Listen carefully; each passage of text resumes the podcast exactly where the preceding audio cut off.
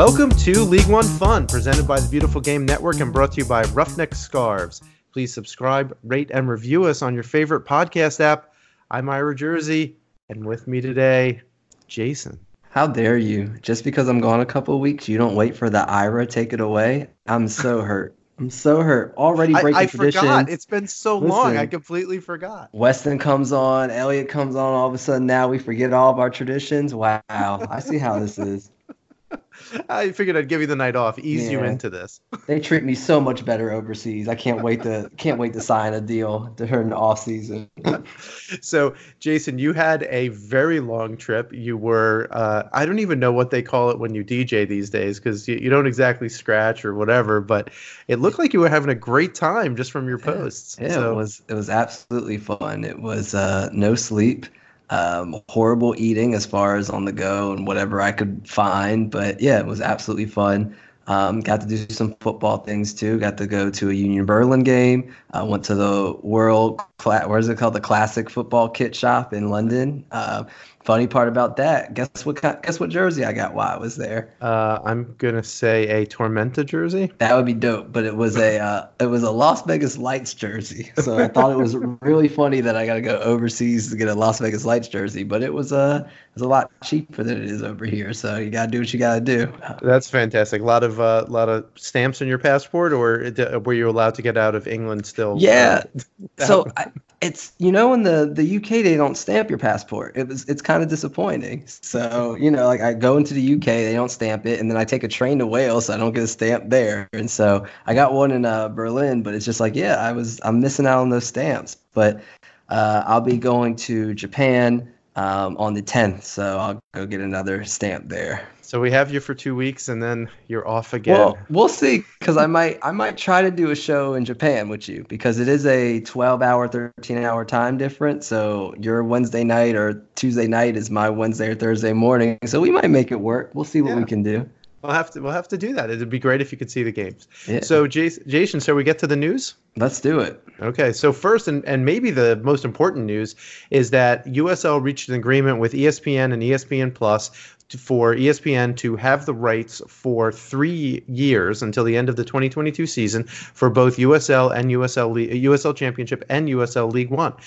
Big news, Jason. Is you know, are you excited about this? Yeah. Were you hoping for a different deal? Absolutely. It's it's one of those things to where it's just like the one thing I because I'm a nerd, I like going back and watching. So whether because I missed it or because I want to go back and rewatch, you know, something that I have in my notes. So this is the perfect platform. Uh, now you know that Disney's coming in and they're having a bundle package with Hulu and their streaming services with Star Wars and all these other cool shows. So yeah, there's no excuse now. It's just like everything I need is going to be in this package. And so now the fact that USL is reaching agreement with Championship and uh, League One, there's there's nothing else I could ever want for. This is it. This is Christmas coming early. Actually, it's my birthday gift. My birthday's Monday, so this is Oh. my birthday gift. happy, happy birthday, then, Jason. So, th- the one thing about this agreement is apparently ESPN is paying the league something. Apparently, it's Oh, yeah. not a huge amount of money, but it is apparently in the low low seven figures. So maybe somewhere between two and four million is, is kind of the speculation. So it's a little bit of money for the for the teams. Maybe it'll be help them with doing something like putting in more cameras. One of the things we talked about while you were away was maybe if we could have two static cameras facing the penalty areas so you could see what's going Yeah. on for some Yeah. of the goals even if there's you know they're not manned like something like that would be great and those aren't particularly expensive certainly a lot less than the the money that the teams are likely to get from this uh, from this agreement yeah, no. All right, so a couple of other things. Uh, this past week, and, and we can bring this up. I was thinking about bringing this up when we talked about the match, but just so we don't forget, is that Forward Madison did set the regular season attendance record with 4,000 over 4,600 people at their uh, game on a weeknight, mind you, their Wild. loss against Greenville. Uh, And- so And one of the one of the spectators was a celebrity, so it's just like look look at look at Madison doing it big. So the uh, yeah, so there was uh, someone from the office there, um, also another celebrity, or at least a, a celebrity in ours, but uh, I believe Ross Devonport was there. He who was. was one of your substitutes, and uh, it looked like he had a great time at the at that match as well. So someone hopefully that um, that everyone remembers. He's a good follow on Twitter if you like USL League One. Yeah, and I I heard him talking about my chest and and my uh, my capes. We'll we'll we'll we'll see, Ross. We'll see. All right. Um, so, uh, in in some rather sad news, it does look like the Rochester Rhinos will not be joining the league in 2020. Uh, on the Uncle Sam's podcast, they interviewed the uh, uh excuse me Uncle Sam's soccer podcast. Uh, Rochester Rhinos president Pat uh, Ercoli was uh, was asked basically, you know, are you guys coming back? And they said that they're not ready yet. They don't have the stadium deal. They're looking for a stadium, I guess, in a better location, and they want to do it right as opposed to trying to do something half-hearted. Um, Jason, little disappointed. We thought that both both Penn FC and Rochester were going to be coming back next year as independent teams. Yeah, absolutely, and that's you know that's a historic franchise. So having them in Richmond going at it would be fun. Having more teams in that area where there's so much talent and they're you know having Toronto be able to have someone within their vicinity that they can have fun with and form a rivalry with that would be cool. But you know i guess i guess as the saying goes good things come to those who wait and we're just going to have to wait another year and hopefully only one more year. So i don't know what you're doing um, you know in rochester but this is a team to invest in. I think this is a team that actually has the demand that has the history. Um, the stadium was beautiful. I think it's just at a, in a bad location um, with what the fans were saying. So yeah, let's let's get on it. I need to see Rochester in this league. Uh, a couple of other things going on. So the Greenville Triumph and the Richmond Kickers announced that there's going to be the first annual Bon. Uh, is it Secours Cup? I, I don't. I'm not 100% sure, but it's one of the sponsors. It's the healthcare sponsor for both of the clubs.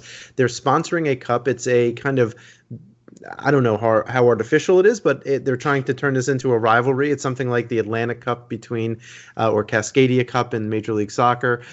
Uh, so the two of them are they're now I think one and one if memory serves. So this next game on September seventh will decide who's going to lift this trophy. So this could be the first bit of silverware that uh, any team wins, yeah. although not exactly the uh, not exactly the creme de la creme that everyone wants. Of yeah, definitely a game though that uh, I mean Greenville as much as they they want the hardware they they want those three points because uh, they're in the thick of this playoff push, and uh, that's going to be a big, big game for them. Well, could, uh, what could be really interesting could be just as important to the kickers because they're still mathematically not out of it. Now they would need a lot of help to make it, but mm. you know they, they can only afford one more loss by some of my calculations. Mm. yeah, you you can go with the numbers and your your fancy science and math. I, I think I got my decision made over here, but I. well, and if Richmond, if it really is a, a rivalry, and, and I don't know if the fan bases see this as a rivalry, but if it is a rivalry, yeah, you know, something that the kickers could take comfort in is if they they were to beat Greenville at this next game and knock them out of the playoffs that's, potentially. That's what right? I'm yeah, that's what I'm getting at, and I think that's the motivation they can use, right? Like even if they even if it is they have to go pretty much win every game from here on out and hope that certain teams lose. Uh, I think knocking a team out of the playoffs, or if Greenville misses the playoffs by one point, and they can look back at that game and say we should have won that, that should be a that should be enough of motivation for Richmond. And speaking about Greenville, Omar Mohammed uh, got his first call up to the Somali national team, so he'll be headed over for World Cup qualifiers. So good for him. And also another USL League One player going to be playing in World Cup qualifiers. And this one's not a surprise because this is actually his fourth call up. But Dallas Jaye uh, will be headed toward Guam. So he's going to be making that long flight out to Guam. He has one one home and one away match. Uh, they're playing the Philippines at home and uh, I didn't write it down here, but I don't remember. But they do have another qualifier, I think, against the team that they actually have a shot against, the Philippines. I'm not so sure. And he's going to miss a League One game, right? I think he's going to miss one. Yes. Yeah, that's, that's, right. Yeah, so that's that'll be the first game that he's actually missed. He's actually been between the pipes, uh, I believe, in every single match because he hasn't been on any yellow card suspension and has been injured. So, um, gotcha. so he's been there the whole time. Uh, on September 6th is a roster freeze date, Jason. We're getting up there. We got one more week for get signings. Him, get them in. Get them yeah. in while you can. So, uh, so Chattanooga got someone on loan. Timmy Mueller uh, played for NCFC. I remember seeing him when they played the Kickers in the U.S. Open Cup. So he's only played three times for NCFC. He's a 23 year old. Um, he's uh, a, a, midfielder. Um, I, he didn't stand out to me. Like he, I didn't say, "Wow, that kid's really good." If memories, if as I recall from watching the uh, U.S. Open Cup match against um, against Richmond, but uh, you know, maybe just a little bit of depth signing here for Chattanooga Yeah. Red Wolves? I would I would say so. Yeah. I mean, most teams, I'm surprised that some other teams haven't gotten more, like Greenville, just getting people on short term loans for six or eight Mhm. weeks just till the end of the season, just to, you know, this is the kind of signing that you'd think you'd be getting now and you'd be getting, we'd be getting more of. So maybe some of these are in the works. They just haven't been, uh, Yeah. haven't been announced. It might be like uh, signing day where we should see 10 signings on September 6th or the 5th and uh, everybody's coming in hot. Yeah, that could be. Yeah, I mean, particularly for short-term loans, right, for six Right. weeks or whatever. And and I would imagine that for some teams would not want to release players if they were like in the thick of making the playoffs in a playoff battle. But if you're already, you know, know that you're in the playoffs and and this is not a player that is likely to play for you, or you're way out of the playoffs, and you know you maybe have some players who, you know, you'd like to get some minutes, but y- you still. Uh, but basically you want to get get them some minutes, but they're not going to play those minutes for you. Then you know, again, this is a, I think the perfect kind of uh, way to use loans if you're a championship team, for example. Yep. Uh, the Kickers also signed a former U.S. Youth National Team player, uh, Ryley Kraft. That's Ryley R Y L E Y. Uh, he played for the Sa- uh, Sac Republic Academy, played for OCB in 2017 when Scotty Thompson actually was at OCB, and then he played for uh, Oklahoma City Energy last season. Uh, so they've signed him now. Um, I, I believe that's a permanent signing.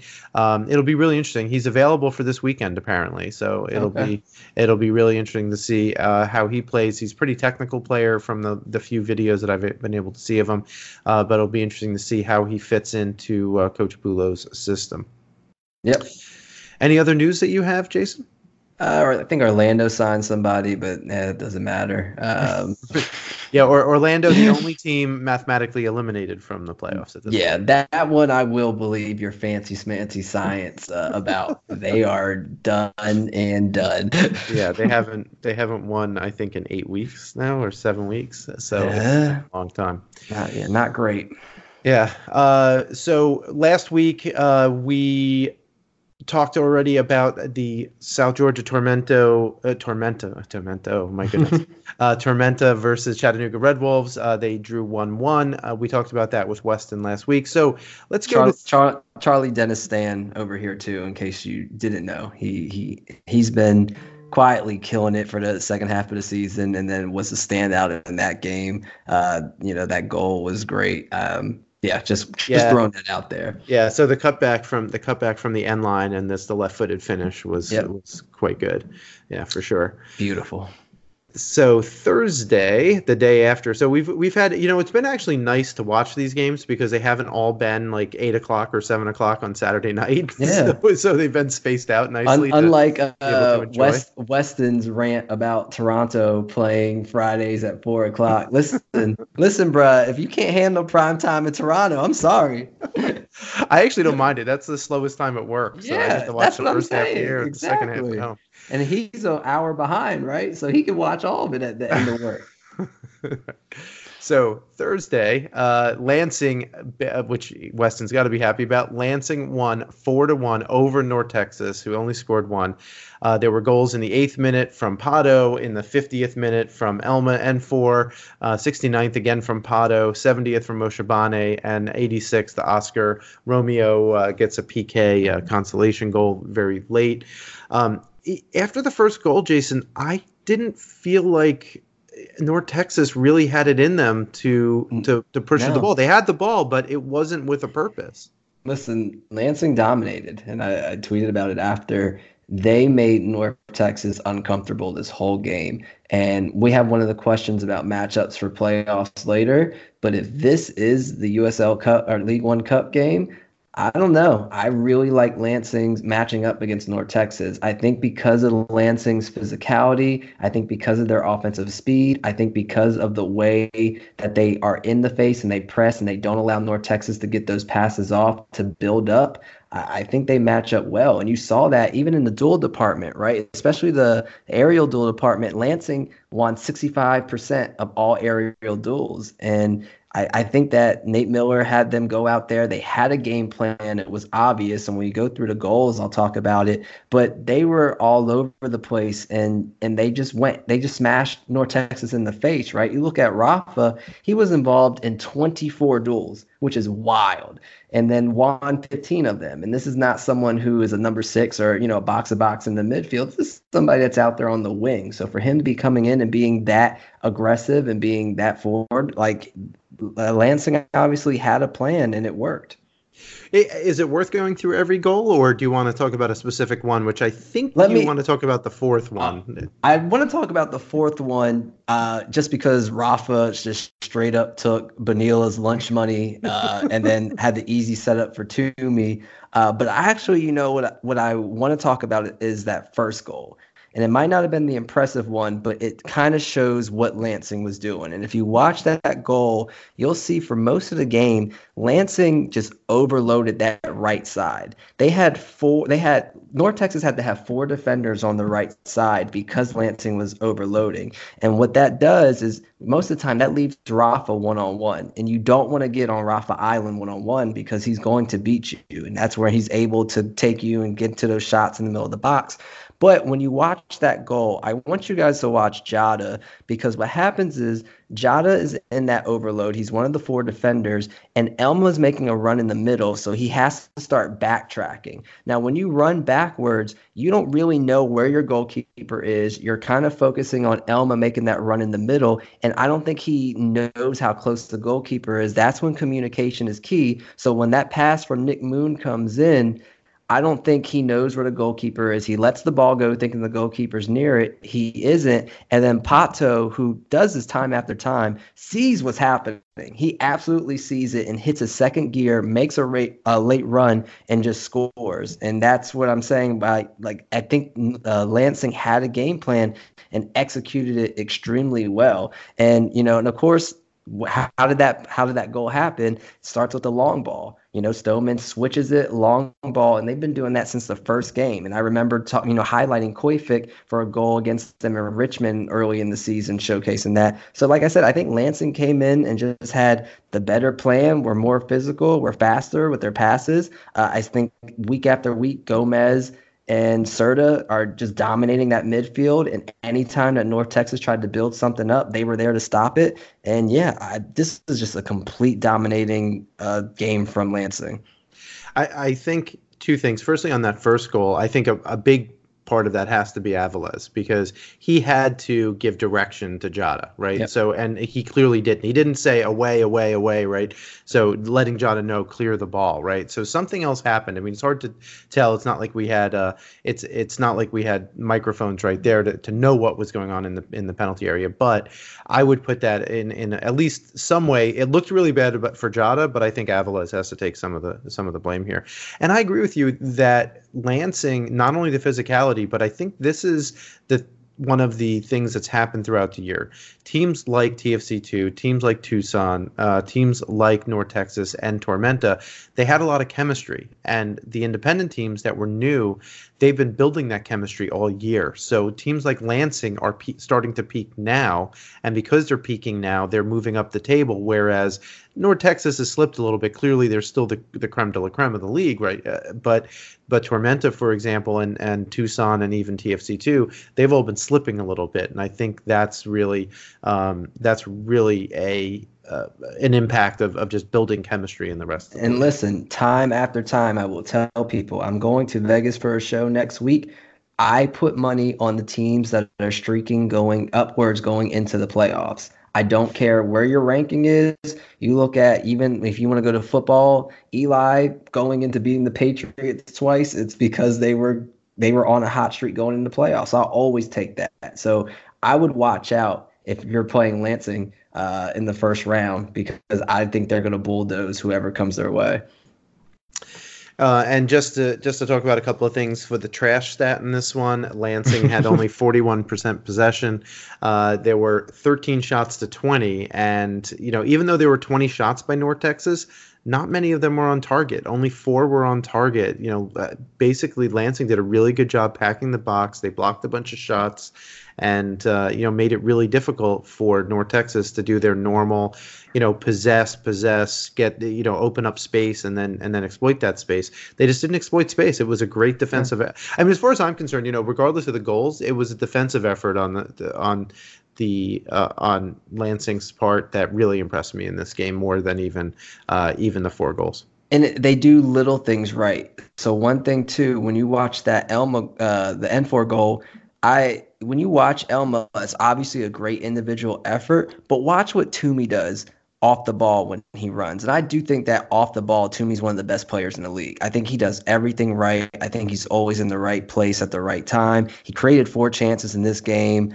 Um, he very well could be a golden boot leader right now. He just doesn't seem to finish as well. Um, but watch his run because they're running side by side. And what he does is he goes to the other side of N'For and kind of pretty much cr- crosses, I think either in front of him or behind. I think right it's in front him. of him. Yeah, or right behind him. Right behind and what yeah. that does is that defender has to then turn his shoulders so that he can mark both N'For and Toomey, right? He can be in the position to be in between them in case N'For is going to pass a through ball. And that gives N'For space. And as soon as N'For sees that space, he drifts to that right to take the shot and he scores. And that doesn't happen if Toomey stops his run or if Toomey decides to run left instead of hitting the right side. And that's about having that intelligence on that run and playing that game. And so props to Toomey for that. I thought that was a great run by him. And that's the kind of chemistry too, right? Because yep. N'For knowing that that run's going to happen m- means that okay, he's going to create some space for me and a little bit of separation, or give me an option, right? Because if Moshe Bani is not, uh, uh, if Moshe Bani is not covered at all, then that's an easy setup for yep. for N'For to to find a, another chance. So well, should we move on? Should we yeah, move on to Friday? I got to give you a weird stat before we move on. All right, Nick Let's Moon, two assists, two chances created, two tackles two interceptions, two clearances, two fouls won, two two fouls conceded. Ira, guess how old he is? I'm going to say 22. He's actually 23. I just want to set you up. Oh, okay. 23 in May. Yeah. there you go. Well, happy birthday, just, uh, happy birthday, Nick, if you're listening. But yeah, I just thought that was that was funny to, that, to see the twos well, across. Well, when the, the when the game occurred, he was 22, right? right. So that's that, that's what matters. All right, Friday at four o'clock, as is usual. Uh, TFC two hosted Greenville Triumph. This game ended nil nil. Uh, I watched it. I hate to say that it was not particularly memorable. Um, I mean, some nil nil games are uh, it's good soccer. Well, we could talk about one of them later, but this one, it just I don't know. It wasn't the normal kind of end-to-end action that you sometimes see in TFC games. Uh, you know, yeah. TFC Petrasso did not have a good game.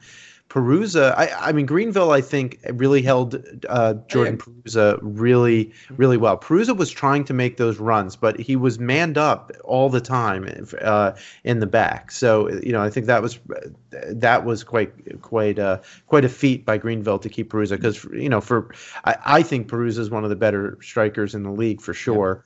Yeah. Um, Gomez and Keegan didn't have particularly good games. I mean, both of them made some decent runs and had a, a chance each, basically. But uh, you know, they weren't great. It just no. it was not a, um, it, it, was not one of the more memorable games. I, I and I think Greenville kind of dominated this game.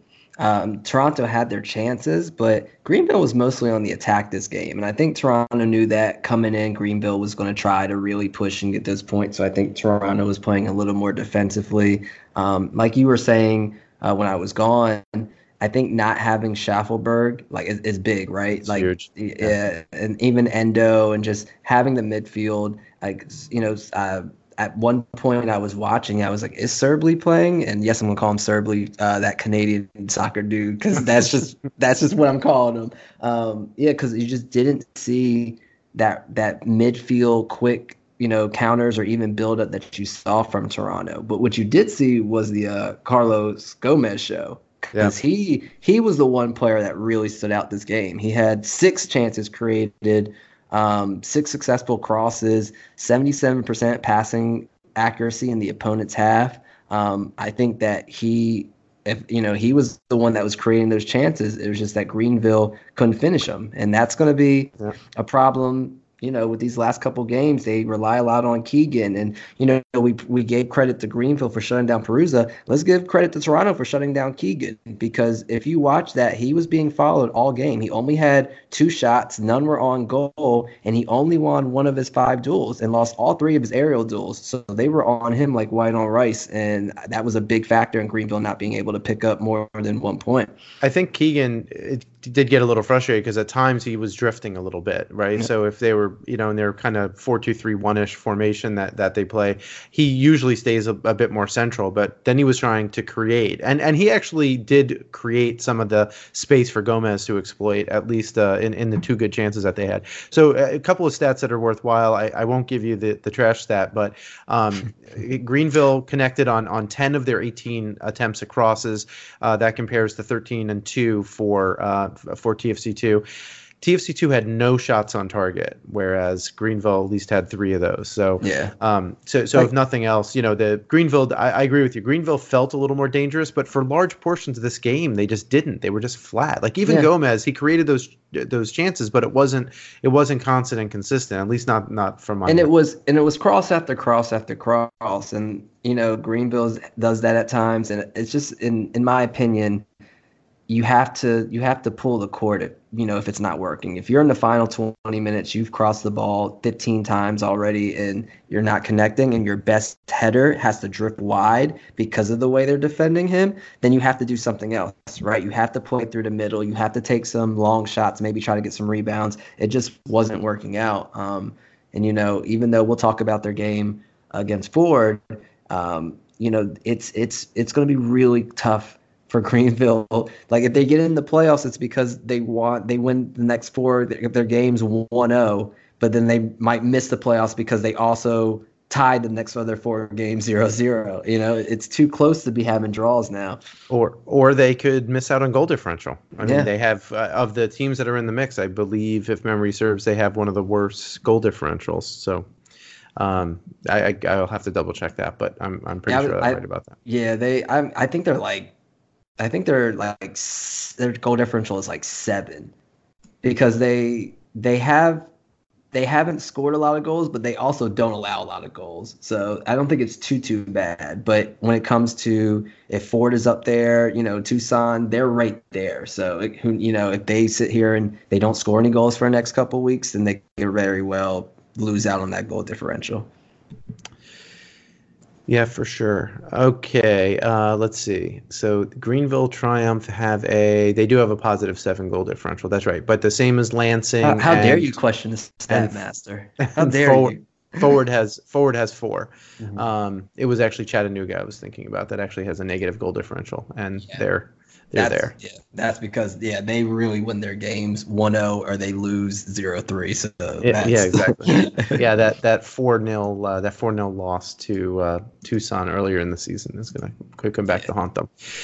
So Saturday, the first game that I have listed here was Forward Madison, who beat the Richmond Kickers one 0 over in uh, in Madison to that hopping crowd of over 4,600 people. Uh, no, excuse me, the 4,600 was this week. That's right. We had two games. This was a this was a, a two game weekend for most of the teams.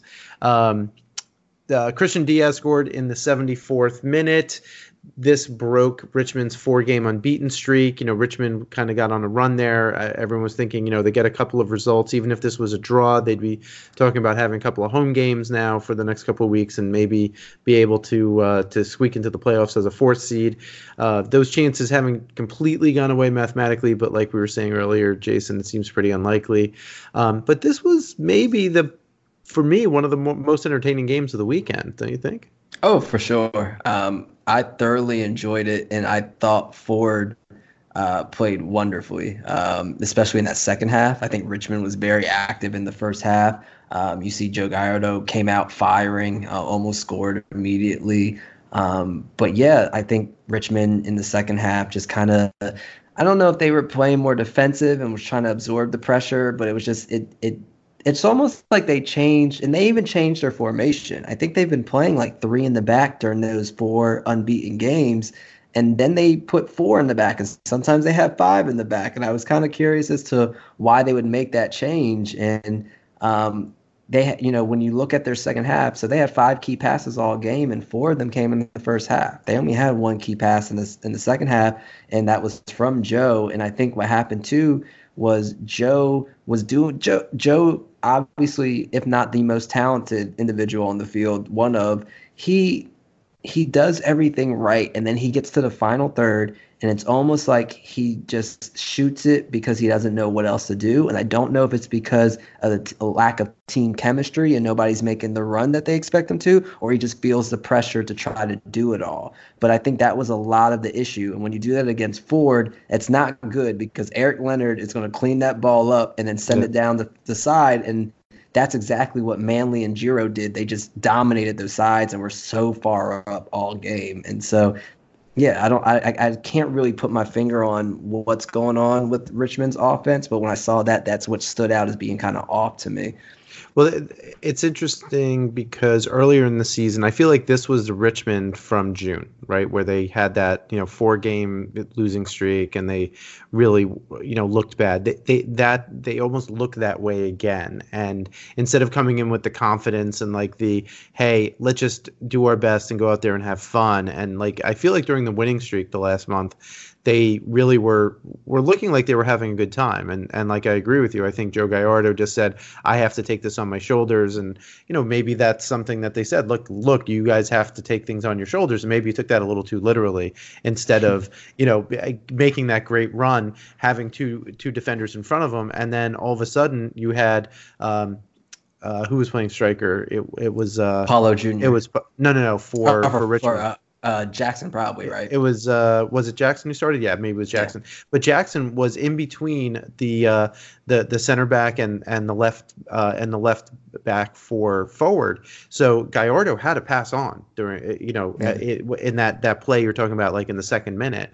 Um, so he had other options. He just didn't didn't use them. He just you know was trying to uh, you know try to be the hero or something maybe. So yeah. um, so that's something that that Richmond you know over the next year will have to think about and and you know Coach Bullo will have to try and figure out how he's going to make sure that there's a more cohesive attack, right? Um, yep. Because I mean, you know, getting scored on, you know, a goal a game is is not insurmountable, but you have to be able to score two if that happens in order to make it.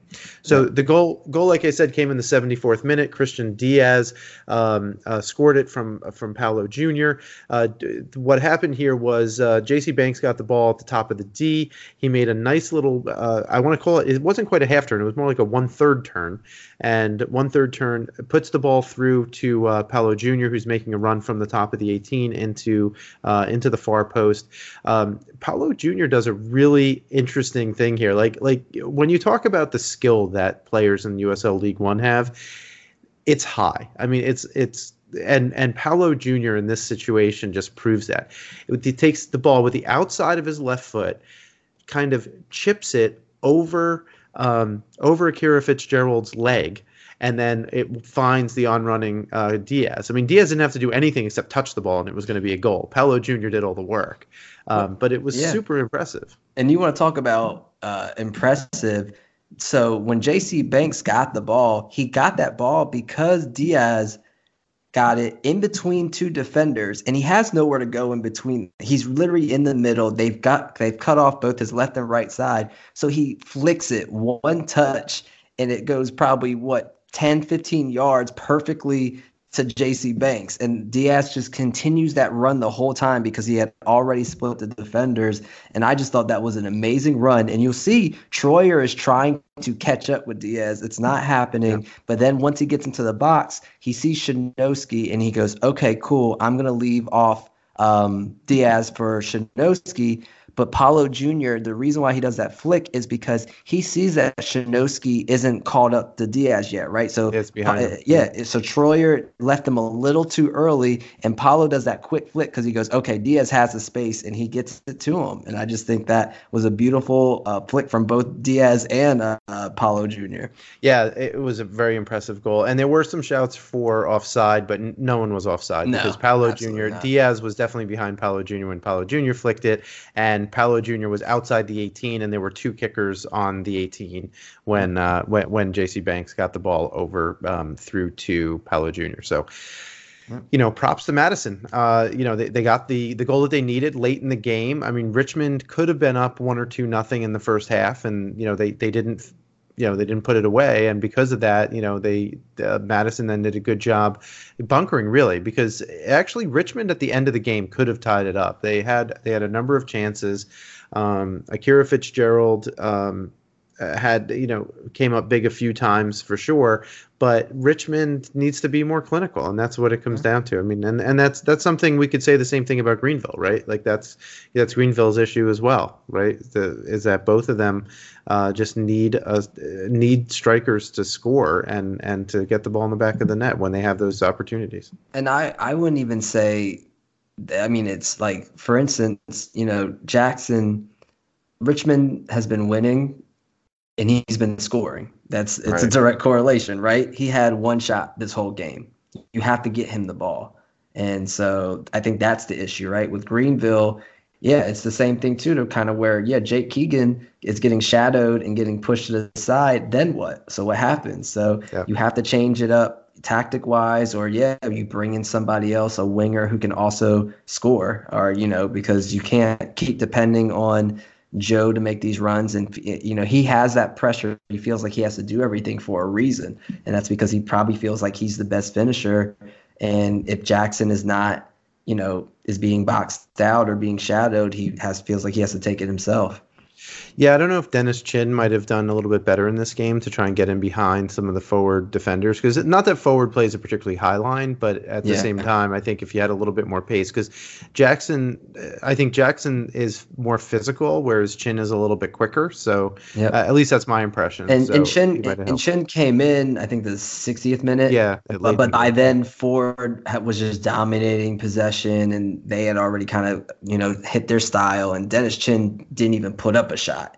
I don't know. He had, I think, um, he's seven passes the whole, you know, within those 40 minutes he was in. Um, and that was it. They were just short passes, you know, didn't win any aerial duels. So, yeah, I think by that time, Ford was really in their form and just weren't going to let up until they got a goal. Yeah. Anything else on this match, Jason? Yeah, I wanted to comment first and foremost, uh, your boy Eric Leonard. Listen, he's a beast. He tw- you know, we I was talking about 24 duels earlier. He had 25 and won 16 of them, including seven of the nine aerial duels. Um, and if it's not for Eric Leonard, Ford can't play the way they're playing. You look at uh, Diaz and Manley; they don't have the luxury of being so high if Ford is not so comfortable knowing that Eric's going to be back there making those interceptions and tackles and really sparking uh, that um, counterattack. So props props to Eric because he's he's been killing it. And I also I like the formation that Ford have. Obviously they you know they've had their loney striker come in and he's been playing well. But I uh, I like Oliver, the, Oliver White. Yeah, and he didn't yeah. play this game, but I like that Paulo Jr. playing in that striker position. What it allowed for Don Smart to do was Don Smart lined up. I think actually Don Smart lined up at the top. Like he was, I think, lined up as a striker position. But when you look at his average position, he, he's on the right side more and he keeps coming back to the ball and was kind of being the facilitator. And I really like that. And I thought he did extremely well. And because of that, I, he switches the ball well. And Ford switches the ball a lot, especially to get Pato and um, Manley up higher and so it allows for him to do that, and then it allows for the late runs. So right before that Ford goal, a minute before that, there was a late run from Smart, and he almost, you know, ripped one from outside of the box, and it was just a great save. Um, so I do like that formation, and maybe it has to do with okay, you pick and choose when you do that for teams. But I think it's just really cool that Ford have you know three, four players that they can kind of line up in different positions and it doesn't matter where you line them up because as the games goes on they kind of just move into their own little spot and facilitate. And you can see that with Giro in this game. Like Giro started in the back and then was the highest position player in the field by the end. He just stayed up on that high and he started he switched whole sides. He started in the back right and then was all the way up in the high left. So yeah I like that forward have players that feel comfortable and can do that Yeah, the that type of uh, versatility in players obviously is something that uh, that that forward will need to use more, particularly if they're going to try and make a run for the playoffs, because they're still on the fringes looking out, and we'll talk about that in a few minutes, even after this win. But uh, yeah, they certainly did themselves a favor by making sure that they save serve at home. Yep. Uh, moving out to the late game, which I did not watch live, I watched on Sunday morning, uh, but it was FC Tucson three versus Orlando City B one. Never really a doubt uh, after the second goal. After the first half, uh, Del- Delgado scored in the 36th minute. We can talk a little bit about that. It's not. It's the, the second goal is the goal that w- broke the camel's back. Really, I mean, Jordan Jones scored in the 43rd minute. So I'd like to talk about that goal in the 43rd minute. Jordan Jones scores because Chade has the ball at his feet from a back pass and just doesn't clear it quickly. Instead of passing it, he takes another touch. And by then, Jordan Jones, who's not small and also not slow, is so, right on top of him and yeah. steals the ball. And then Jones is able to turn around. He does get pressured. He actually got probably fouled and probably would have been a penalty had he not scored. Gets up and then scores a goal into an open net. As a goalkeeper, what are you thinking in that situation? Do you think no one just told him man on? I mean, I, I, don't understand how he didn't just poke the ball. Even if poking the ball out for a corner is a better choice than you yeah. know what he did. No, yeah, I think I think honestly what it was was keepers uh, like they try to have. I think what he wanted to do was just have a small touch to bring Jordan Jones in to allow that pass right back to the defender who had given it to him. But instead, he took a really heavy touch. And at that point, because he was so far outside of the goal and because Jordan Jones is such a big guy, and yeah, he bounced off like three people to stay up and shoot that goal. Um, I think that's all it was. I think Chade just had a bad first touch. I think he wanted to bring Jones in so this way he can give it back to the defender. And the defender has space and it allows for uh, a setup of other players. But yeah, it was it wasn't a good look for Chade at all. Yes, I, I, still don't understand. I mean, even if though he took a heavy touch, Chade still was able to take two more touches, so he could have just kicked it out for a throw in. Yeah, I mean, yeah, yeah. I mean, that's that that was, but but that was really the goal that that broke the camel's back. I mean, there was no no doubt Listen, about it. I, I, love I love the the first and third goal for Tucson because I think that's when Tucson's at its best. I think like those goals. Counters, if you ask yeah. me, if you ask me, you know, how does Tucson play? You just point to those two goals and you're like, yeah, this is it right here. This is their bread and butter. This is this is that's exciting. That's one, in my opinion, even though it happens so fast and it, it's not you know, it's not a lot of, you know, one on ones, like step overs and all that. It's just great counter, fast passing soccer, and I love it. It's very much like actually how when TFC two was really on their game, mm-hmm. I feel like Tucson and TFC two look very similar on that counter. It's it's always you know one two passes, and not all of them are forward either. No. Some of them are backward, just you know to to a, a, player in a good position to see the whole field, and then find that open player making a run either uh, you know down one of the channels, whether it's in the center or right or left. And uh, so, so you want to talk through the third goal a little bit? That this was uh, in the 69th minute. Eric Vergen uh, got a uh, got a nice um, a nice cross from Jordan Jones, who did actually beat someone one on one in this. Right, but yeah. but it starts from the middle, and that's, that's right. what happened in the first goal too. So the first goal was uh, Wheeler Aminu steals it right in the middle, and I think he's going to be a very important player for them in the next couple games because this is what he's going to have to do. He's going to have to be that facilitator in the middle on defense to kind of get in there, steal the ball, and spring those counters. But it he steals it two passes later, it's in the back of the net in seven seconds. And it's just, it's that, that simple, right? You steal it, you spring the counter, you hit, I think it was, uh, I don't, I can't remember who was on the wing for the first goal, but somebody's on the wing, one on one, crosses it in, it's a goal. Yeah, and it's it, essentially the same thing with the third goal. No, it was it was the fastest man in the league. Oh, okay. It was Devin Jamga. Yeah. Okay, so there you go. Yeah, yeah it was Jamga. So he actually, yeah, so he was on, on the, wing, left wing. Yeah, yep, it's it's over.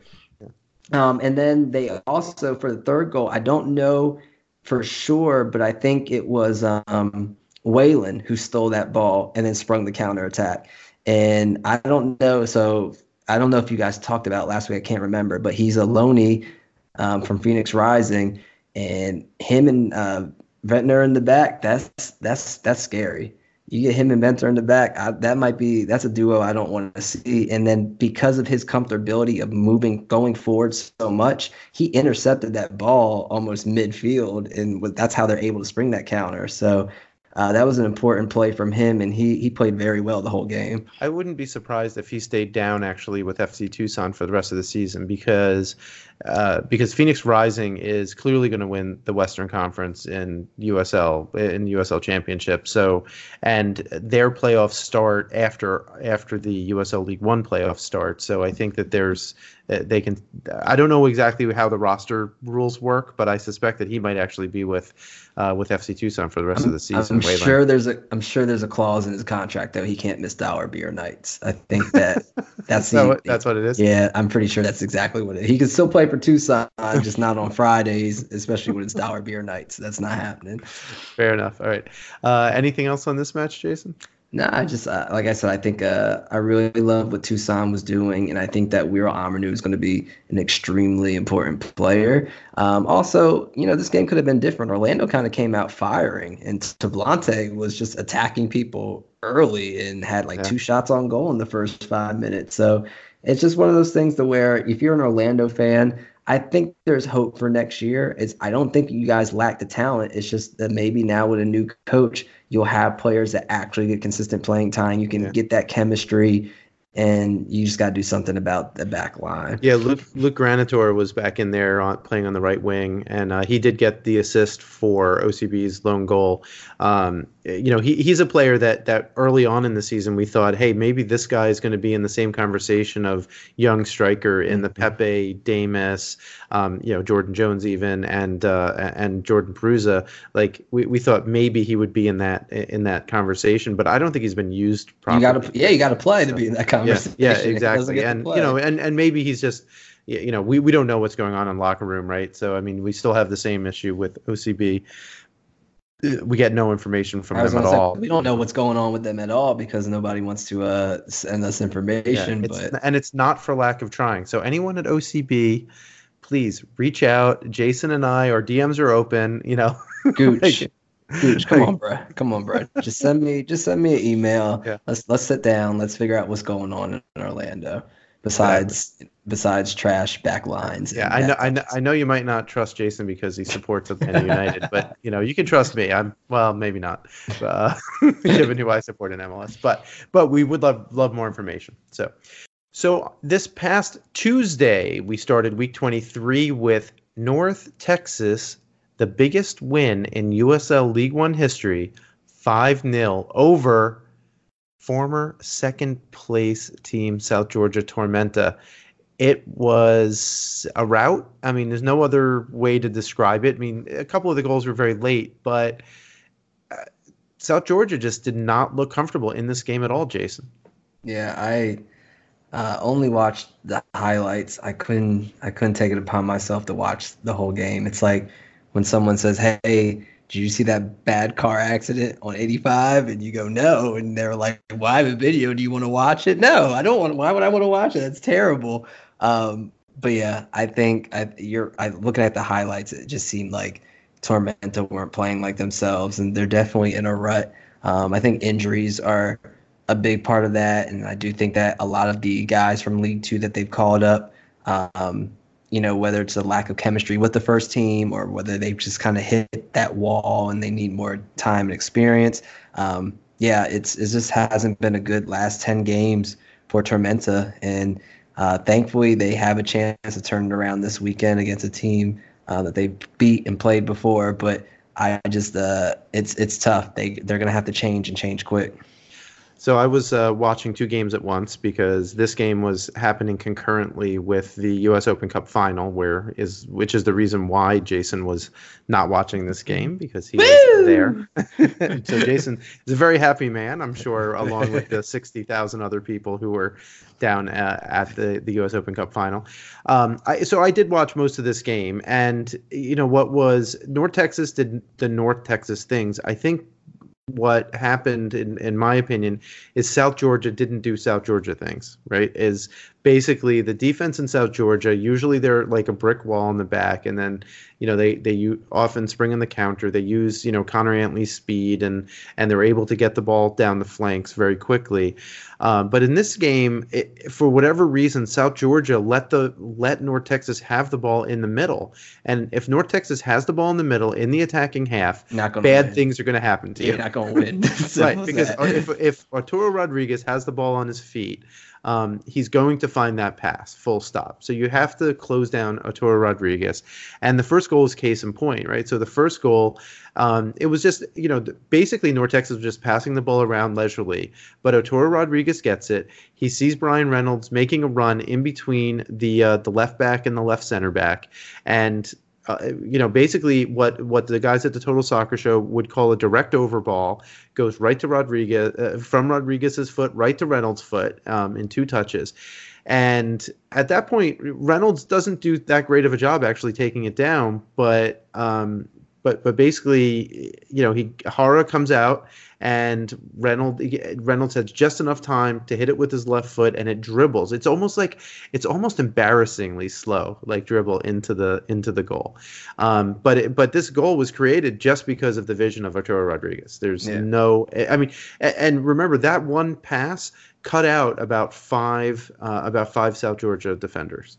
Listen, y'all keep sleeping on Arturo, uh, shout out to Dallas's blog, Third Degree, and they're naming all the people that they think are MLS caliber players on uh, on um, North Texas and saying, you know, like some of them were MLS players, but then also naming people they think will make the jump. I think Arturo Rodriguez is out of here next year. I think he's just incredible on both sides of the ball. Leads the league in uh, overall duels. He's had 343 duels going into that game, uh, 69 tackles, just a, a ridiculous amount of defensive and offensive work. And yeah, like you were saying, I think the part of that too is Tormenta played five in the back and I just didn't understand why you would leave so much space in the middle for it's not parking the bus against North Texas isn't going to work because North Texas will take that space and make you pay for it. No, you almost need to play like a four-two-three-one. You need yeah. two holding midfielders yeah, basically that, in order which to, is yeah. Oh, and, and look what that happens when Lansing does that, and yeah. so it's like yeah, like you can't, you have to play in the midfield. You have to be aggressive. I would like to see you know, like Skelton and and Ant, Antley. Antley did go up for a bit, but like to have Gomez and Charlie Dennis and them go and crowd that midfield, you know, like make it tough for them. And like I said, I think injury bugs does hurt, right? You know, usually you would have Vinales in that middle. Usually, you know, Coutinho would Coutinho, be up and come yeah. back. Yeah. You'd have uh, you can even bring in an Eckenrode who's also or, hurt. Or, well, you bring up a good point because I think if Coutinho's in there, one of the things that South Georgia might have been able to do was actually possess the ball a little bit better in the middle because that's really something that Coutinho does very well. And even you know, South Georgia doesn't like having the ball a lot, but but when they do, it's guys. You know, Coutinho is one of the people that that make that happen as kind of their call it a ten, a ten or an eight. And, and Vinales is very underrated because he's good at going box to box and kind of you know, securing that middle and not allowing counters or not allowing buildups to happen, but then also being someone who can kind of help build up for the offensive side on his team. So yeah, like I said, it's unfortunate with injuries, but I just don't think you should you should give North Texas that much of the middle, no matter even if you're fully healthy, right? Like yeah. I don't, I would never play five in the back against North Texas. It's just because actually, yeah, because actually the second goal was was very similar. The second goal, the build up was all in the middle of the field. It was all North Texas, you know, basically attacking uh, through the middle. Um, the, the the ball actually went out for a corner because it was a a pass to Ricardo Pepi, um, a through ball uh, in the six, and Pepi just could not get the ball out from under his feet, and yeah. it went out for and it went out for a corner. Um, but he really should have scored there. Uh, but it didn't matter because on the ensuing corner kick, um, you know, Richard Danso cleaned up a uh, um, cleaned up a, a, a, save that was that was made, got the rebound and, and tapped it in. Um, I I don't remember. I don't know why I didn't write this down. I don't remember who got the header, but it, it doesn't really matter because it was you know great service again from Arturo for uh, um, Danso. Uh, yeah, for Danso's goal. Yeah. yeah. Um, but he he he didn't get the initial header. But anyway, regardless, uh, Ricardo Pepi did score a couple here, so he's back in the Golden Boot hunt. Um, he scored two penalties, so he was the penalty taker. Neither was particularly good. He just had he the keeper going the wrong way. He didn't play the best game from from what I saw, but uh, and I know uh, he missed a couple of good chances, but it's good for him to get those PKs for his confidence. Had he had missed those on top of him not finishing chances he should have finished, then you start to worry when your star striker's not as confident. But for them to go out there, him to get some two goals, him to be back in the Golden Boot lead, you know, I think that was big for North Texas overall. Um, you know, stats wise, North Texas had 10 shots on target and South Georgia Tormenta only four. Um, you know, we don't have to talk about crosses, but North Texas actually, just to show you how how much maybe they do miss Lucas Coutinho, North Texas had zero clearances this game. That's zero. wild. That's wild. I mean, it wasn't even you know the keeper just clearing it away. Yeah. So. Right. So Pepi had two goals on PKs, and um, and there was another goal in the 82nd minute by uh, by Rayo. He got an assist from Brian Reynolds. So Ryan Reynolds gets a goal and an assist in this match. You know, not a lot of uh, not a lot of shots for South Georgia. Um, in fact, they only had uh, they only had uh, six shots total, four on target. What does Tormenta have to do to stop leaking goals? Because you know, one of their they've always been pretty good at certainly not letting a lot of goals in, but you know they were, were able to also at least score as many as they they uh, they let in early in the season, getting making you know losses into draws. But now they've just been leaking goals. What do they need to do to to stop that? Yeah, I, like I said, I I'm not a fan of five in the back. Um, I think that if anything, and it might be an injury thing, but I would like to see Ricardo Gomez, Mikey Rowe Charlie Dennis really clogging up that middle um, and really not allowing, you know, Tormenta's at its best when it's countering, and you can't counterattack when you're trying to absorb the offense. You know, you can or you could counter, but it's going to be from 20 yards in front of your own goal as opposed to midfield where they're at their best. And so, um, win the ball in the middle, allow Charlie Dennis to have his back to goal and kind of facilitate that um, counterattack, allow Alex Morrell spacing so that he can score. Um, yeah, I, I would I would get out of that five in the back. I would go back to what they were doing, three or four, and really focusing on trying to disrupt the middle. Fair enough. Anything else on this match? Uh, it, I don't like watching car accidents. It's weird. I don't know why people enjoy that. All right. Uh, on Wednesday, so this was last night. We're now recording on Thursday night. Uh, we had Forward Madison lost to Greenville at home in front of Stanley from the office. How dare y'all?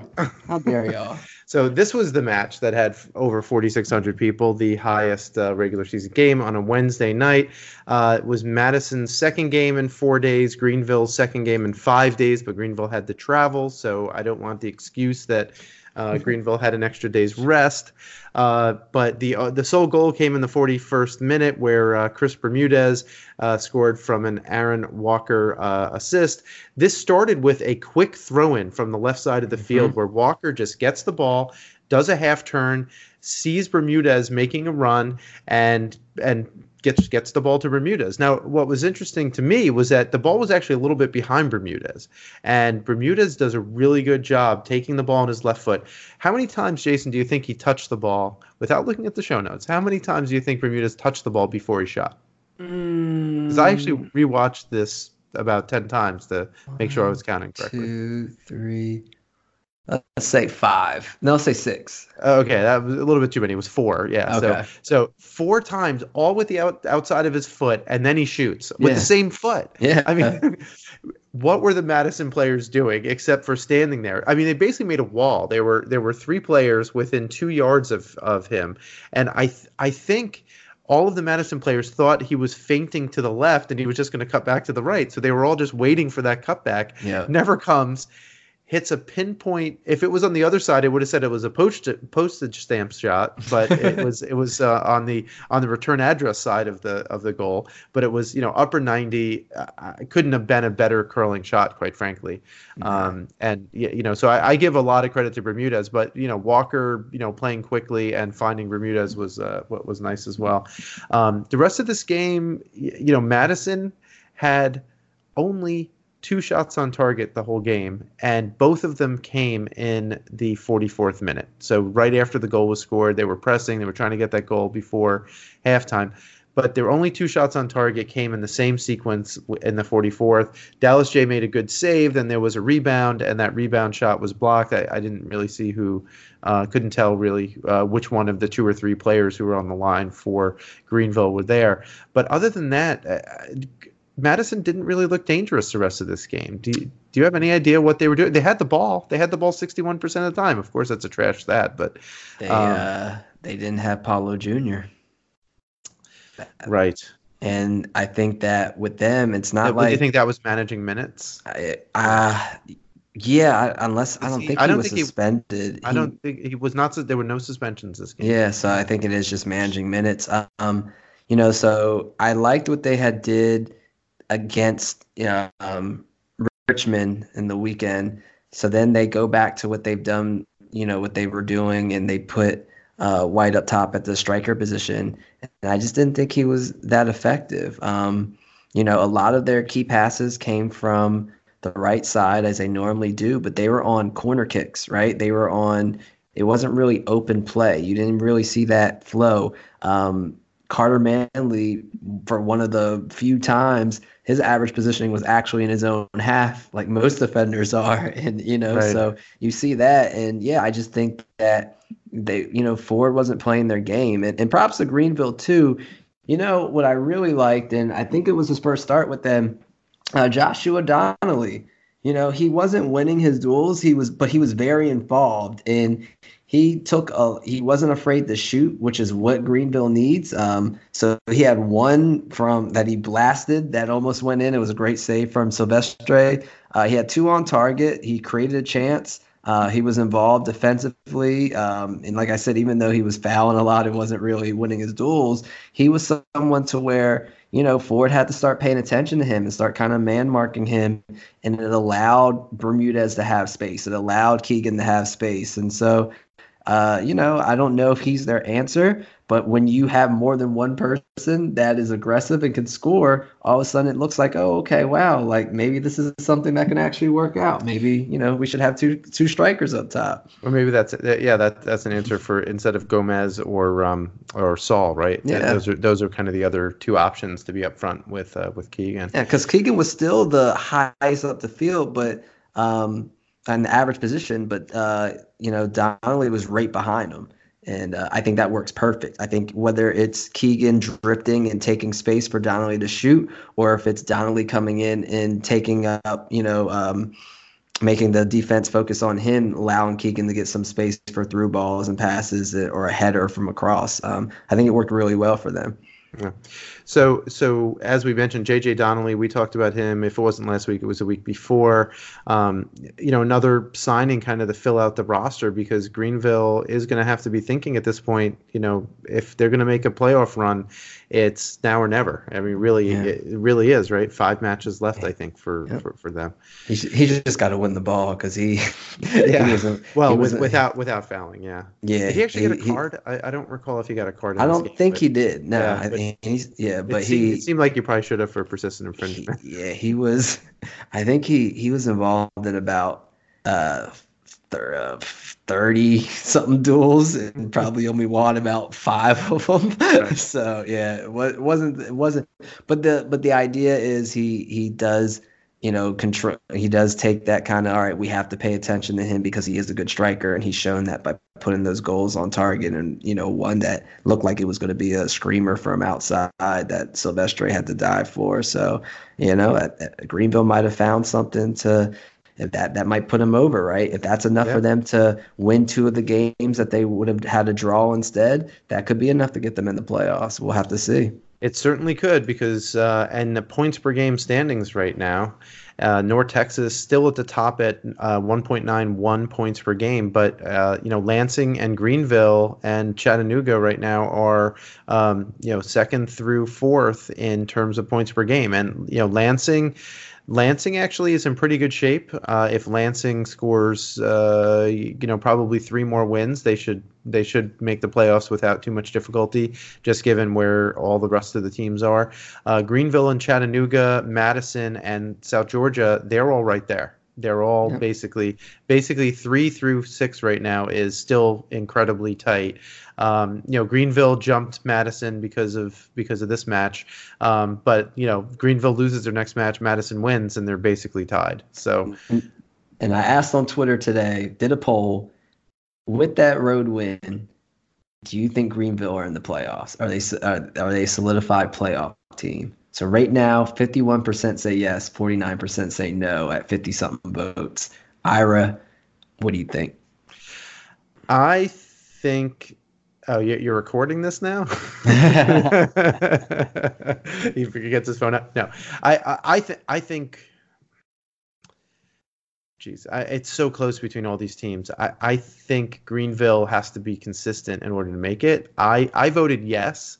Um, but you know at the same time it's it's not obvious depending on strength of schedule and things like that for the down the stretch that they to, that they'll make to it. me it's going to come down to one specific week and this is uh, you know i don't know if i'm a greenville fan i might start writing letters to the to the head office the front offices of usl because this is this is horrible so greenville has a game friday september 20th against toronto at home but then they have a game tuesday at Tucson before they have to fly back home and play again, not Saturday, but Friday.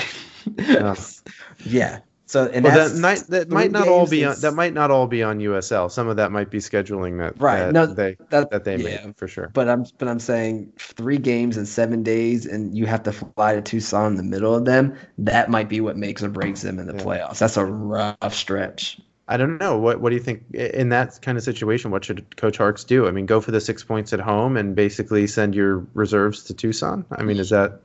Well, so when you look at when you look at what they did, Bermudez played the first half of this game, right, and then he subbed off. Um, and Muno Robinson didn't play at all. Saul didn't play at all. And these are players who usually play.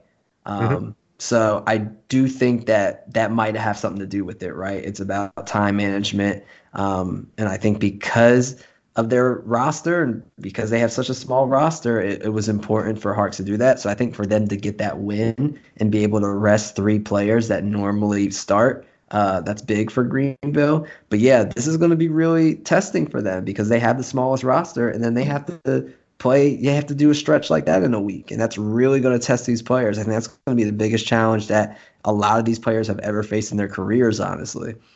Well the good thing is they can go to uh, they could go to what is it Hartsfield down there in atlanta and get a direct flight to tucson. So there that's the uh, that's the only only saving grace for them perhaps. So uh, shall we talk a little bit about team of the week? Let's do it all right, so team of the week. So uh, Pato was the player of the week. Uh, Lansing uh, also had Nick uh, Nick Moon and Tariq Moshabane. Um, let's see, FC Tucson had Jordan Jones and uh, and Vergen. TFC two had uh, Muhammad and Klonovsky. So hmm. it, yeah, I mean Klonovsky deserves it. He made oh yeah he he made incredible saves. Yeah yeah, he made, made, some really good ones there. Uh, Cole Seiler for Greenville, Sione for Chattanooga, and Charlie Dennis for South Georgia Tormenta. Uh, who would be on your bench? And so, so the nice part about the bench is you could also get some players in uh, for the teams that didn't win but maybe had good games. Right. Um, so, any uh, who who would be on the bench for you here, Jason? Uh, yeah, so definitely Eric Leonard. Uh, I brought him up earlier. I think he's just he was phenomenal. Um, and still, number sixes just don't get the they don't they don't get the credit they deserve in Team of the Week. It's amazing. Yeah, they don't. And uh, I thought that uh, you, you know maybe it was because they're looking at um, you know, they don't want to put too many guys from one team, but I thought Wayland played extremely well. And granted, it is against Orlando, but I think overall for what he did, he doesn't have stats that jumped out, but him being able to get an interception that leads to a goal, him being comfortable playing in that first game and going all the way out in midfield to defend, Uh, I think he was a very solid center back, and like you said, if they keep him, I think with him and Ventnor, that's going to be a, a, ridiculous duo. And Tucson might be a scary team, making trying to make a run for that fourth spot. Yeah, they could. So uh, you put out a Twitter poll, in fact, about that, or a, a note on Twitter, like who do you think w- will make it and in what order uh, yeah. uh, in the playoffs? So um, I know you and I initially had the same uh, the, the same call. Um, you know, do you want to? Should we talk about that a little bit, or should we just wait and and have that discussion no, we, as we get a little closer? We can we can talk about it because I don't want everyone to say like, oh well, now now it's been more games and points. So listen, and this is what I've been seeing, and I've been listening to you guys while I was gone. I think y'all are sleeping on Chattanooga. I think that you know, like I think it's going to be tough for them this weekend, and we'll talk about it because they have a couple of suspensions in the back, and they're they've got to go out to uh, the West Coast. But listen, Chattanooga, they have the veterans, they have that experience. You know, Zaid, Beatty, Doyle, they all know what it's like to play in the playoffs. You look at players from Greenville. This might be some of the first times you know anyone's ever played you know professional soccer in the playoffs. This is somebody I, I think that with Chattanooga and because Zaid hasn't been playing a lot, right? So they they kept his legs fresh. Um, I think that this is a team that where when you look at their schedule, they statistically, I think outside of Greenville, I think those two are like inch and inch of like the easiest schedule out of all the teams fighting for that playoff spot left. I think a lot of people are sleeping on them. Is it going to be pretty the way they do it? Probably not. They'll probably, like I said, get those one wins, but you know, I think because we, we're looking at Lansing, who's super hot, understandably. We're looking at Greenville, who's super hot, understandably. You know, Ford, when they look good, they look really good. And then sometimes, you know, they, they falter. But I watch out. I really. I mean, they lost. To, I mean, uh, they lost to Richmond at home like last week, or, right? Or, so. Yeah, exactly. And oh, so, yeah. yeah, and so, um, well, the week before, whatever. Or two weeks ago. Yeah. yeah, two weeks ago. Um, but yeah, I. uh I think that Chattanooga it, will be tough because, like I said, this week is going to be their toughest. If they can get through this week, even with a draw, I think Chattanooga's in. I think they get that third that third spot, and no one's really talking about that. I think you see, uh, you know, North Texas and Lansing probably in that one two, and I think Chattanooga gets that three. And then Ira, we kind of talked about it, so let's bring it up. Who do you think gets that fourth spot? Yeah, I think just based on the fact that they play most of their game, I think they only have one more away game. I think FC Tucson has a good shot, and I think that's particularly true if they take this one from Chattanooga, right? Yep. Because then what happens? This is six. This is literally a six-point game, and uh, Tucson and Chattanooga would be tied in points per game effectively. Um, so it would. Uh, so I think if Tucson goes on a run and wins, say four of their next five uh, the likelihood of them making the playoffs might be pretty high. Yeah. Uh, so that's. It, eh, eh, but then again, you know, who knows, right? Because the, the fact is, is that Tormenta, you know, if, if those guys turn it around too, right? We know that they have the talent to. The question is, you know, will they tactically get things right? Um, it, it's yeah. such an exciting title race. I mean, you know, people poo-poo the playoffs all the time, but I have to say, you know, just fighting for the line when you have a fight like this is is super exciting. Listen, if it comes down to that last game, Greenville and Tormenta in South Georgia for that fourth spot. Oh my God, it's uh, completely wanna, possible. You you want to talk about? Listen, I know a lot of a lot of fans talk about how the league wants to push rivalries. You, that happens, it's over. It is oh, absolutely yeah. over. That well, is that, that that's is the rivalry biggest, of rivalry. Yeah, that's yeah. a rivalry, and you just you can't say anything about that. That would be absolutely beautiful. But yeah, like we, we can talk about it now if you want to and get into the games this week. Friday, you know, Tucson and Chattanooga. Chattanooga goes out west. They're without um, Leo and and, yep. and uh, Leo Zagoro. and Zagoro. Yeah, yep. they're both and, uh, suspended on yellow card accumulation, and that's huge. Um, and so, uh, you know, let me ask this: If Chattanooga doesn't win this game, do they make the playoffs? Or is this they have to win this? It's whoever wins this game is in. I'm not sure that this week is a must win for everyone else but it certainly makes it harder right? Just because now you now you have a little less wiggle room. So i agree with you. Like a draw away against tucson is fine for chattanooga. Right. That makes it much more difficult for tucson now, right? Because tucson loses though if are Tucson they, loses, then I think I think they're basically out. Yeah, because okay. they would have to win out and get help. They, they'd be in the situation Richmond's in right now. So. Okay. Yeah, I mean, and I like FC Tucson. I mean, I think that they have a good squad, and I mean, I don't personally love their style of play, but it's effective, right? I mean, you could say that, you know, you say that about Leicester City a few years ago too, right? Like, yeah. they, but it's it's effective in, in scoring goals, and and it plays to their strengths too, right? Where That's, it's very physical and speed. Tucson, if there was ever a time to adopt a dollar beer night, it's now it's now. I know you guys do the five dollar margaritas. That's cool, but listen, the playoffs are on the line. Let's get some dollar beers going. You know, and Tucson has has an advantage, I think, over some of the other two teams because, and we forget, I think, partially that Tucson is a two team, right? And it is, um, but they also have they seem to have better crowds, right? Like at least they're noisier crowds. Like they might, might only be a thousand or twelve hundred people or something, but they're noisy. So it there definitely is a bit of a home field advantage, I think, that they they have. Besides the fact that everyone has to travel. I was gonna say, and and also the fact that people don't have to they don't have to travel 900 miles to go play them. That's right yeah.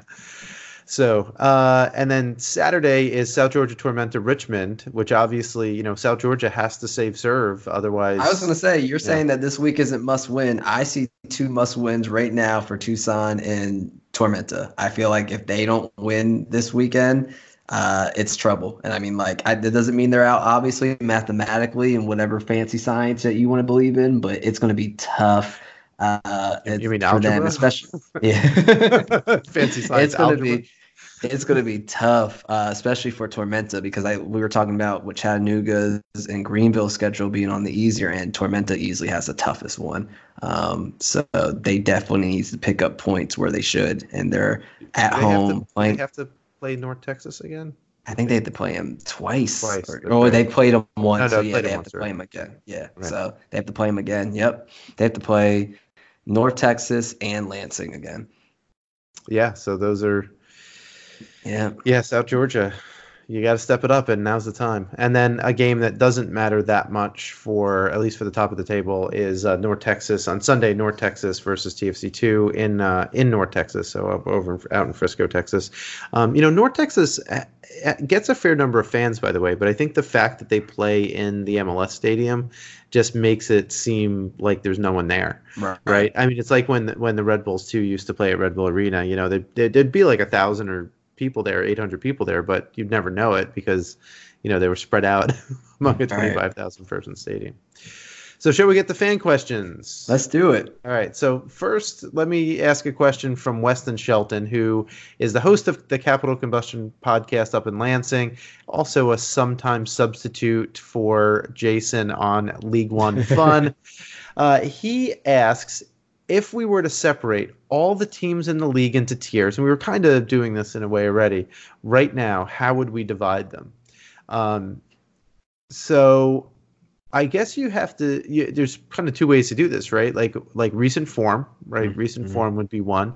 Uh, another would be you know just where you are in the playoffs, right? So you could put North Texas and Lansing at one two, and then you have kind of the the playoff fighters. So that would be Greenville, Chattanooga, Madison, South Georgia, and Tucson, and then basically the the teams that are you know bottom of the table, right? Which would be TFC two, Richmond, and OCB. It's funny because Tucson is one of those ones I, I, can literally put in every one of those tiers. You just I just don't know what I'm gonna get with them. I think like when they're playing their counter and they're like they're they could compete with North Texas, and then sometimes when it's not working, I think that yeah, like Richmond could dominate against them. So, um, yeah. but well, yeah, I agree. I think it's I think right now it's North Texas and Lansing versus everybody else. Um, and I do think you know Tormenta, Greenville. Um, and Ford are in a tier, and then like Tucson on that bubble. Chattanooga, I think, is on that bubble just because the way they win is so on the fence too. Like like I said, they either win 1-0 or they lose zero to three. Uh, it can go sour quick. So yeah, I would say tier one, North Texas Lansing. Tier two, Ford, Greenville, Tormenta. Tier three, Tucson, Chattanooga and then yeah, you got the uh you got the rest of the the, the crew. The, the also rants. Yeah. So on form though, like if you were to do it on form, then oh, Lansing, Lansing yeah, would be it, number one, and I, Greenville number two. I mean Greenville. Yep. If we Greenville has rankings, it, yeah, Greenville is uh, except um, maybe not. They have three win three three wins of the last five, yeah. and uh, and then two draws. So they're you know they they've you know they haven't lost in what seven weeks, right? Yeah. So, yeah. um, so so Greenville's been in quite a run, and and that's what happens, right? You get you get hot at the right time, and I think like if I had a, I'd I'd say that that Lansing, uh, right now I would probably say might be the. I don't want to say the favorites, but if, if I had to pick a team that wasn't North Texas to win, then I'd say you know Lansing has to I be up there. And, you and you mentioned you mentioned it before as well. Like like Lansing stacks up nicely against uh, North Texas, and and even not just because of the one result that happened this week. It just Mm-hmm. just their style of play is something that um, that as long as they stay healthy, that Yep. they can they can and do as, very well. and as long as they they don't make you know as long as they're not punching people in the face you know Koifik and Stoneman are you know when you look at the stats they're the second best duo when it comes to clearances and tackles in the whole league they're killing it and so we talk about Lansing's offense all the time they've been holding it down from the back and then you know when you look up and you've got Serta and Gomez back there, you know, they're killing it too. So it's going to be tough to really break down Lansing. Like I said, if you're a betting man like me, I, I'm a firm believer of taking a team that is hot going into the playoffs. And right now, they're the hottest team. Uh, you had some other questions, so why don't I you go for one of them? So uh, Brandon Esk from Twi- or from uh, Reddit has asked us. So we were just talking about this. Uh, is Tucson's going to make the playoffs? So he asked, does Tucson manage to squeeze in the playoffs? But the more interesting question of this is, if so, which team do they displace? Is it going to be Greenville, Madison? Who do you think, if they do make in the playoffs, whose spot are they taking? Ooh, uh,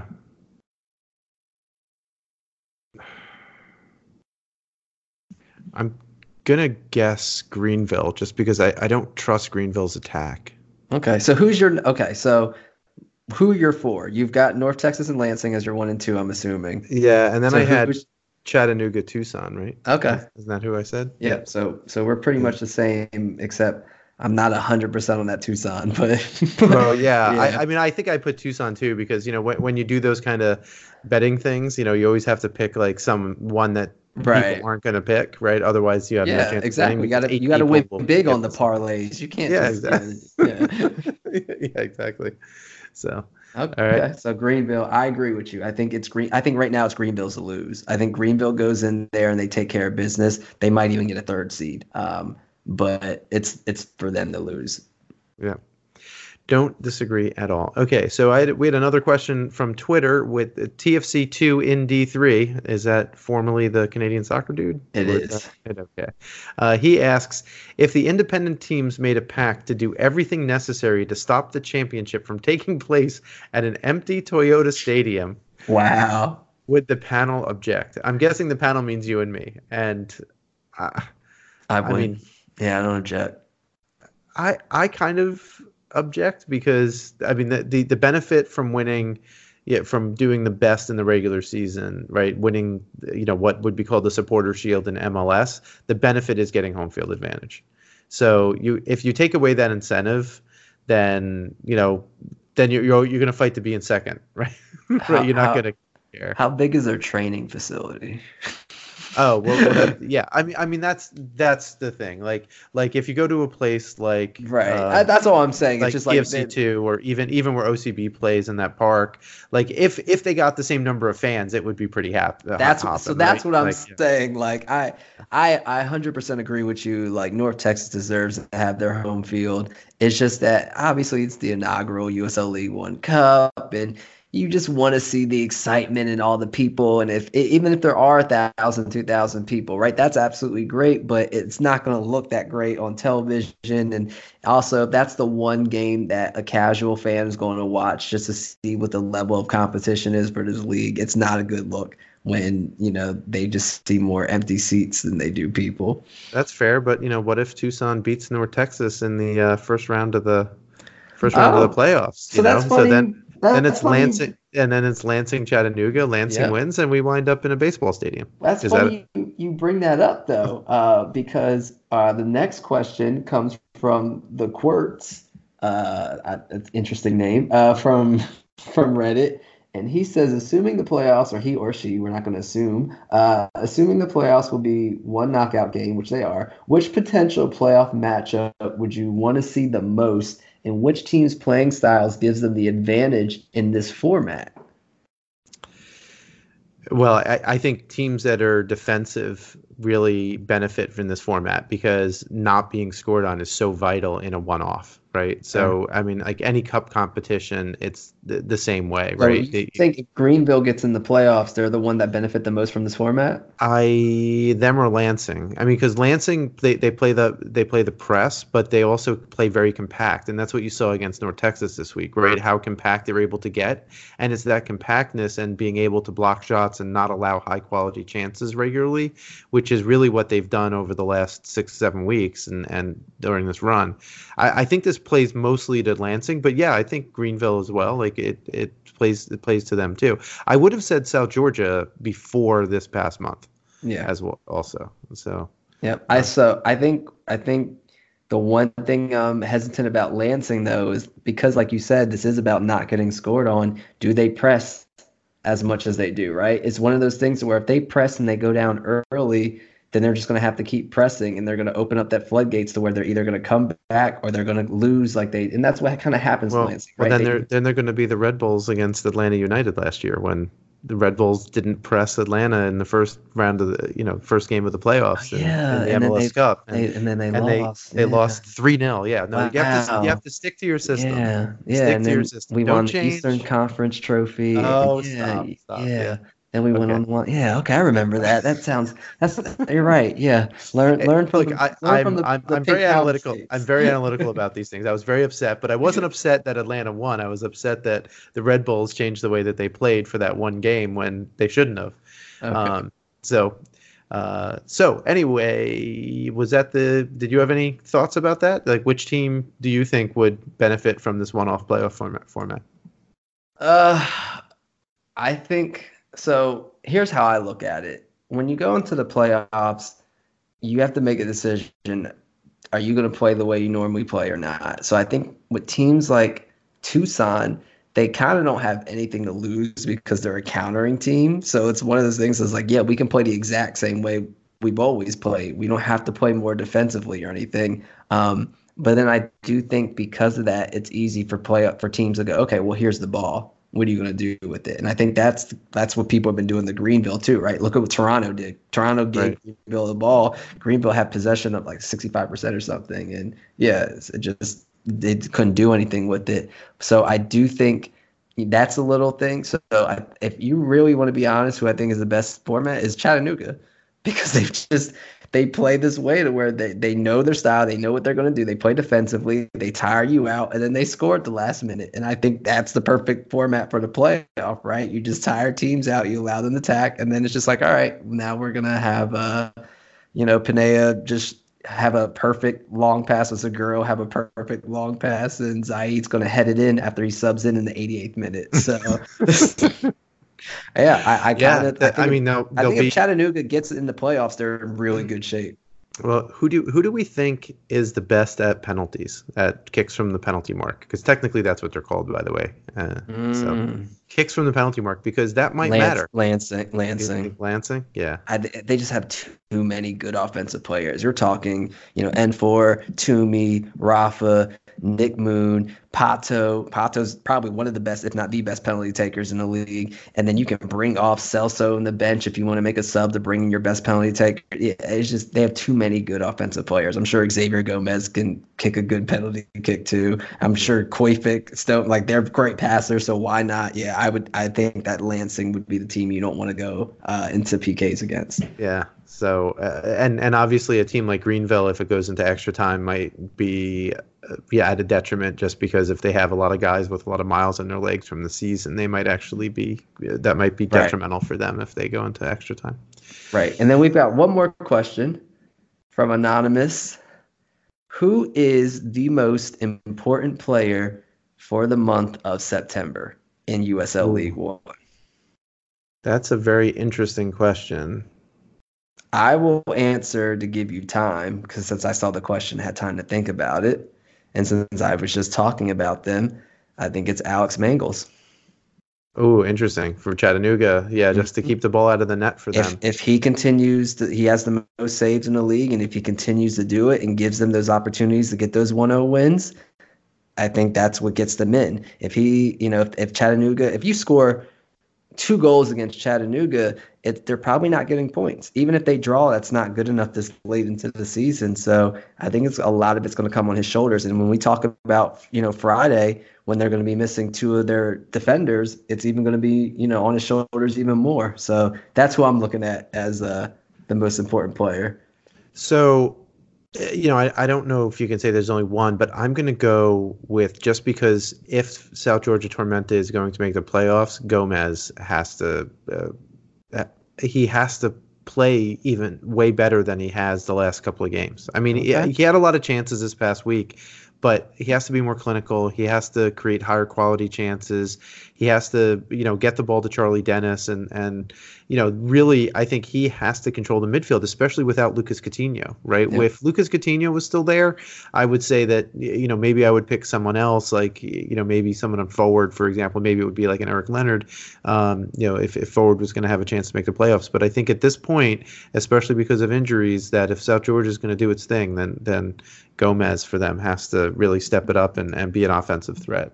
And so they're in fourth place right now. Uh, so are you out on Ford? I know like we we've been talking about all these other teams and we talked about Ford and how you know at least I yeah. really like the way they play against Richmond. Are you are you I, out I just on think, them and I why just, if you are? I, I just think that they're not consistent enough, right? Okay. So so the the thing is if they go 500 the rest of the season, they don't make the playoffs. It's that simple. They can't go 500. They have to win 75% of their games. They, yep. I mean, they, are in fifth place on points points per game, right? So they are right there.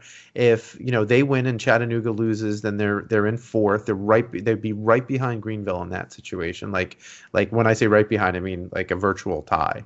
Yeah. Um. So you know, so yes, they have a chance, but I mean, they're so inconsistent, even at home.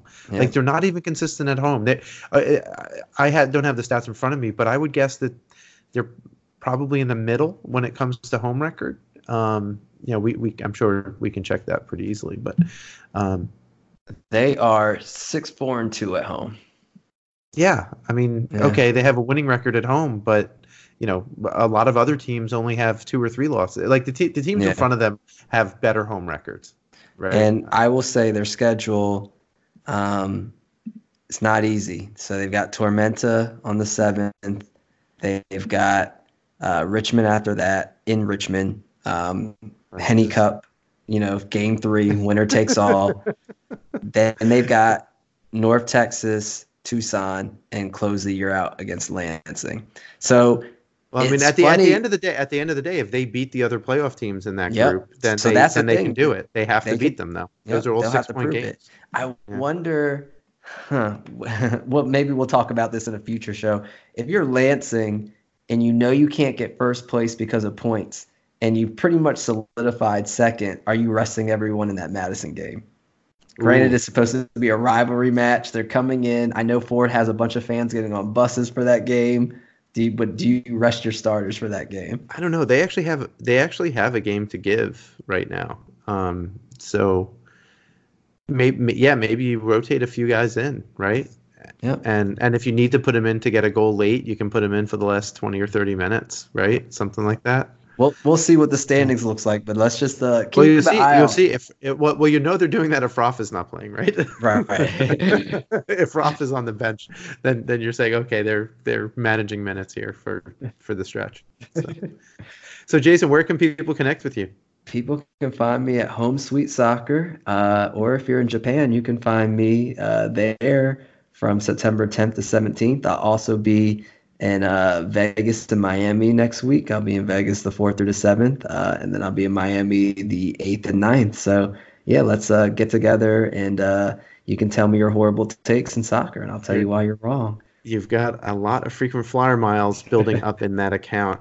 I can be found at Ira Jersey on Twitter, and you can connect with the show at League One Fun. That's League, the number one, and Fun Thank you for listening. Please rate and review us wherever you get your podcasts and check out bgn.fm for other great soccer podcasts and written content, including a recent piece that I did on what it takes to own a USL team. It was and fun. I like so- I really liked it. Yeah, so what we did was I, I, there were some questions about like you know what are the requirements for new leagues. We have NISA coming in and and and um, and uh, NPSL Pro. So the question that that I kept on getting was what do you have to do to own a team? What are the stadium requirements? All of these things. So, um, so I dug into both the U.S. soccer rules as well as the MLS and USL rules. And you know, NISA and and NPSL Pro haven't come out with with their league rules, but presumably, since they've asked for Division three sanctioning, it's very similar to the U.S. soccer uh, Division three sanctioning one of the things that came out of it that I thought was interesting was USL for both USL Championship and USL League One have stricter and uh, requirements than uh, US Soccer requires. And I think one of the things that I also found from talking to a few people in some of the some of the teams is that they want to have 5,000 person stadiums. And the reason why they want to have 5,000 person stadiums like you know Madison's an interesting example right? They have a stadium that seats like 4,800 I'm sure you can figure out a place to put 200 seats somewhere around the field uh, to to get up to the 5,000 because that's what Division Two sanctioning need requires. So if you're thinking about pro rel between USL League One and USL Championship, um, you need to have 5,000 seat stadiums in order to qualify. So maybe you could have pro rel, but let's say that someone doesn't have a soccer specific stadium that only seats 3,000, then they say, okay, I'm not, we're not going to go up because we don't qualify under U.S. soccer standards. So then the, maybe the next team goes up that does fit those requirements. So And I think that's thought what Tor- I think that's what Tormenta's doing with their new stadium, right? I think it's a five thousand. It's exactly five thousand seat, and I think Yeah. that that's that's very smart of them to do. Because if if they have the investment and they're good enough, then you know even if even if there's not direct pro rel, they could still maybe apply. I mean, uh, USL wants there to be bigger stadia in USL Championship and to be in larger markets, but. Um, you know, one one way to get pro rel though, if but if pro rel ever does happen, I think people want to be prepared for it. Yep. Um, so anyway, bgn.fm. That's where you can get a whole bunch of podcasts, including Weston Shelton, our own podcast, uh, and uh, Capital Combustion. Um, new podcasts cropping up there all the time. Uh, well worth a, peruse around there. Also, thanks to Ruffneck Scarves, our sponsor, the official scarf supplier of MLS, USL, and US Soccer, and the just kicked off NCAA. Get your custom scarves for your group or team at ruffneckscarves.com. And until next time, hashtag support local soccer. Do it. Jason.